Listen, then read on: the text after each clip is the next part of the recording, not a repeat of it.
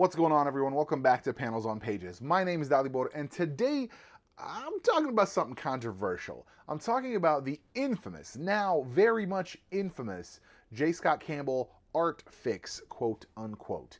The reason I want to talk about this is because I kind of wrote a little dissertation about this uh, in in my in my comics podcast notes, and I wanted to really bring it forward and, and discuss it a little more at length. Now, first, I want to say this cover is old, like 2013, 2014. It's old. Okay, it as far as comic book covers go, it is an old fucking cover. It is the cover of Mary Jane. She's wearing ripped up jeans. She's got uh, a like a I don't know like a ladies cut shirt um, with a low cut with a Spider-Man icon on the shirt, and she's holding a cup of coffee or hot chocolate or whatever it is, and uh, she's got a little bit of cleavage showing, and she's looking back towards uh, Spider-Man as he's leaving, right? And someone, uh, I think, I actually think this, yeah, this says I made an attempt. So I think this is a Twitter uh, who at the time was was named. I don't know if this is still their name, but uh, non-binary Finn Martins, Mertens, Finn Mertens, non-binary Finn Mertens. That's that was the name of the Twitter. Uh, and they said, I made an attempt at fixing this because it was so so bad. LOL. It's not perfect, but it's better than it was. So that matter. That's all that matters. Just don't look too closely, and it's at its at it. It's fine which is ironic because like if the only reason you did it is because you were looking too closely, right? So that's kind of the funny part about that. But their conversion is no cleavage showing, so the shirt basically just has a, the line is higher up. Uh, the arm is so like the, the position is uh, instead of her kind of holding the cup in front of her forward, almost I, I don't even know how I would describe that. Um, but I feel like it's it, the way it, the way Campbell drew it almost makes me feel like she's like cold, so she's like scrunched up against her body. That's kind of what it felt like. It's honestly, it was kind of a boring cover when it came out, so I never ever gave it much thought. Um, but upon looking at it, because of this whole thing, I was like, okay, cool, whatever. And it's very much Campbell's stylized version of a woman, right? like her pants are down, her that one like pelvic muscle is showing a little bit. Uh, a little bit of skin is showing between the shirt and the the jeans. Like it's it's sexy if you want to call it that. It's it's a comic book character, so it's you know I'm I'm a grown man and I'm beyond that kind of shit. So like for me to be like it's sexy, I guess it's meant to be sexy. How about that? It's meant to be sexy. And the fix is that her arms are down and quite honest, and her knees are down as opposed to her one knee being up. Uh, like like one knee is basically like in a squat, the other knee is she's like sitting on her knee. And I've seen women sit like that, so I know it's like a possible fucking position. I've seen men sit like that as well. Uh, and in the fix, quote unquote, uh, she's basically just like on her knees, looking back and holding this cup of coffee. And I honestly think it's a way more awkward and somehow on a cover that I originally thought was pretty boring to begin with is more boring. like it's it's a boring cover. It's always been a boring cover and all this person did is make it somehow more boring. Sure, whatever. I guess if you feel that that is a fix, that is a fix. But here's here's kind of my little thing that I wrote uh, about this. Uh, Campbell's stuff is very stylized and rarely reflective of real human biology but it's his style, right? It's always been that way. This is not something new for him. Going back to Gen 13 and his first drawings, that's just how he draws. At least first drawings for the public consumption, like the early days of Wildstorm, that's how he draws. Some people like it, some people don't like it. I've personally grown bored of it. Like I said, this is a boring cover. I've seen a lot of his more recent like variant covers, and it's like he draws things, I guess, again, meant to be sexy for the sake of just that, not for the sake of cool stuff. Like, honestly, what I thought was some of his best work was when he had, um, I think it was called Wildsiderz. It was his own creation, and all the characters wore full jumpsuits and they had like holographic powers. And I thought it was an interesting use of his abilities because all of their powers were based on animals. So he had people like in, you know, run in positions like a cheetah and all this different stuff. And I thought it was the most interesting time in his artistic career. Since then, he, I guess he has a license with Marvel and DC and whoever the hell else to just like make variant, like to make an make a piece and they they do a print run of variants for him and he sells those. Cool, I guess if that's like what you want to do as an artist, whatever. I don't care. I'm sure. I mean, obviously there's a market for it, so good on you. Good on everyone involved. But that's just like what his art is. Everything he does now, it's just shinier versions of the same stuff he did 25 years ago. But that doesn't mean his art needs fixing. Saying that would mean that anybody's art that's not perfectly anatomically correct or perfectly color accurate needs fixing. If that were true, every artist in every genre and every medium would need to be fixed. Picasso's blue period is notorious for not being in any way realism. You, we we got to go back and fix that too? Like, it, it doesn't make sense to me. I think the only person that might get away with it, because he's typically very, very photorealistic because he uses real bodies as photo reference, but that's just because that's his style, is Alex Ross. Like, he goes full into creating photorealistic art, and that's his thing. But even then, he's taken artistic liberties. So even the guy who is arguably the best at making things look just like they might in reality, or they do in reality, he's not perfect. I don't get the movement of trying to shove all art, especially comic book art, into realistic, like into a realistic box. Like, why do comic book characters need to be realistic? Like there is there is an argument that has been made, oh, they they need to portray people in a realistic light. Why? they were to do a whole new Warriors thing basically based on the idea of ultra inclusivity. And one of the characters was a fat girl. And I am a fat person, so I feel like I have somewhat of a position to speak on this. If a superhero, any superhero, had the ability to run fast, do any sort of physical combat, they should not be overweight ever for any reason. Fat Spider Man, not a thing that's to happen unless he stops being Spider Man. This character's powers were a bag that she could whip shit out of and essentially throw at people. It was basically Barney's bag, which I think is a little condescending, ironically, in a book meant to be all about inclusivity. So she did not have any physical strength, but she had tools. She had a bag of tools that she could use.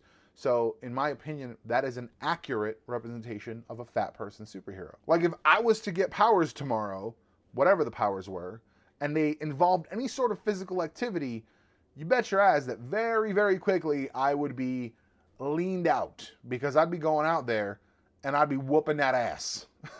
but if I got powers of, like, say, telepathy, I'm not doing push ups if I could just tell people to sleep.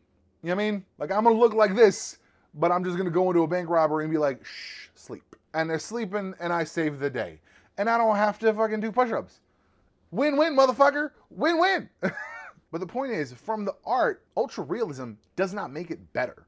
Like, turn making all artists make their shit look more realistic is not gonna somehow improve comic books. Like, if Campbell were suddenly to just like take into account a realistic, everyday, average human form when he drew girls, he wouldn't suddenly become more interesting of an artist if his art was still designed to be sexy. Like if he drew the same kind of art but drew, drew it more realistic, quote unquote, uh, I would still not want to buy his fucking covers because it would still be boring. Because it's like, oh, you're just trying to make sexy more realistic. Like it would it would mean nothing to me as a, as a consumer. And the reality is, the people who buy those covers, I'm going to very confidently say, are not buying it for his artistic vision. They're buying it because the covers are supposed to be sexy. That's my opinion. I could be wrong, it's possible, but that is my opinion. Go to, going back to what I wrote in this little dissertation, comic books are mm. distinctly stylized art of fictional characters who exist in universes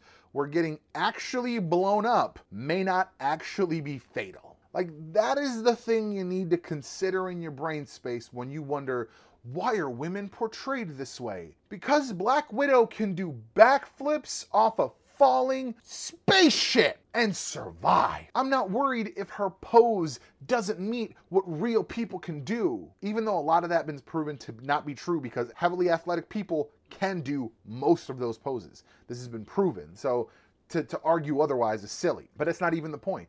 You want to say average people. Black Widow is not an average woman. Black Widow is a top level super spy who was trained by the KGB, by S.H.I.E.L.D., and by a shit ton of motherfuckers in between. She is a badass. Comparing what a badass looks like to what a regular average person looks like is not the move. That's not the move. What this is really about, like this this is the this is the gem. This is the nugget of this episode. What this I think is really about is about art that is deemed too sexy and that concept being based on some very conservative ideas about how women should be portrayed. It's ironic to me that a lot of the people that make these complaints are espousing conservative ideals even though they appear to be in all their other communication very liberal. To say that a piece of art is portraying women as too sexy comes from a conservative idea of what women should be made to look like. And inherently within that, it is from a conservative idea of possessing the female body. If this wasn't the case, then everyone would have these same exact complaints about Todd Knox art. Because Todd's characters are generally adorable, often short, often big handed, not realistic. But guess who has never had this kind of controversy? Todd Knox. When you are ready to complain about how a character is portrayed on a comic book, think about where your complaint is coming from. To look at it from my own perspective, from the male perspective, I, when I was a kid, I would look at comic books and be like, people don't look like that. And not in a people don't look like that angry kind of sense, but like these are clearly fictional people because no one is shaped that way. One day happened to be in gym class. I think maybe we were in the in the in the uh, fucking what is the fucking room called where you get dressed and shit. Fucking locker room. Jeez, can't even think. We were in the locker room.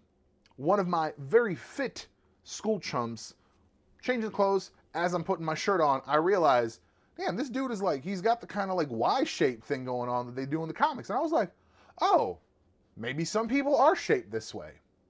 And then I went off and went on about my life, never fucking thinking about that again. Complaining that characters on comic book covers inside comic books are not portrayed the way that normal people look is a flawed argument to begin with. I'm going to say that right, right off the bat there. But it is also a narrow perspective. You've never seen someone who looks like that. You've never seen someone who manages to do a pose like that. There are people who can do it, and there are people who do look like that. I watched what I'm a six foot five, 400 plus pound man. I watched a what I would consider in real life, in person, to be a tiny woman lift nearly my body weight above her head during the Olympics. I could not wrap my head around it. The sheer power in that tiny body can't still can't it still kind of bothers me at night. You know what I mean? Like it's so much power in such a tiny frame. But she fucking killed it. I never thought about that beforehand because I had never seen it. But guess what? Now, now I know that people who look like I could fit 14 of them inside of me might be able to lift me over their head. It's a little scary in the grand scheme of things, but my point is shit is not always the way your current and limited perspective may see it as. No matter where you are in life, no matter how old you are, and I'll be very honest with you, even more so if you're young, you don't know everything. You don't know what people can do. People are amazing fucking machines. Physically, people have and will continue to do insane feats. So when you think about, oh, this person who's sitting here doesn't look like a realistic person, move on with your fucking day. If you don't like it, don't buy it. If you think it sets a bad example for your children, don't let your children consume it. But if you start espousing your beliefs as the correct way to do things, i.e., fixing things like this, you are trying to impose your personal perspective and beliefs and moralities onto other people. And that is, without question, the wrong fucking move. That's going to be it for this one. Thank you for watching. Thank you for listening. I'll see you next time.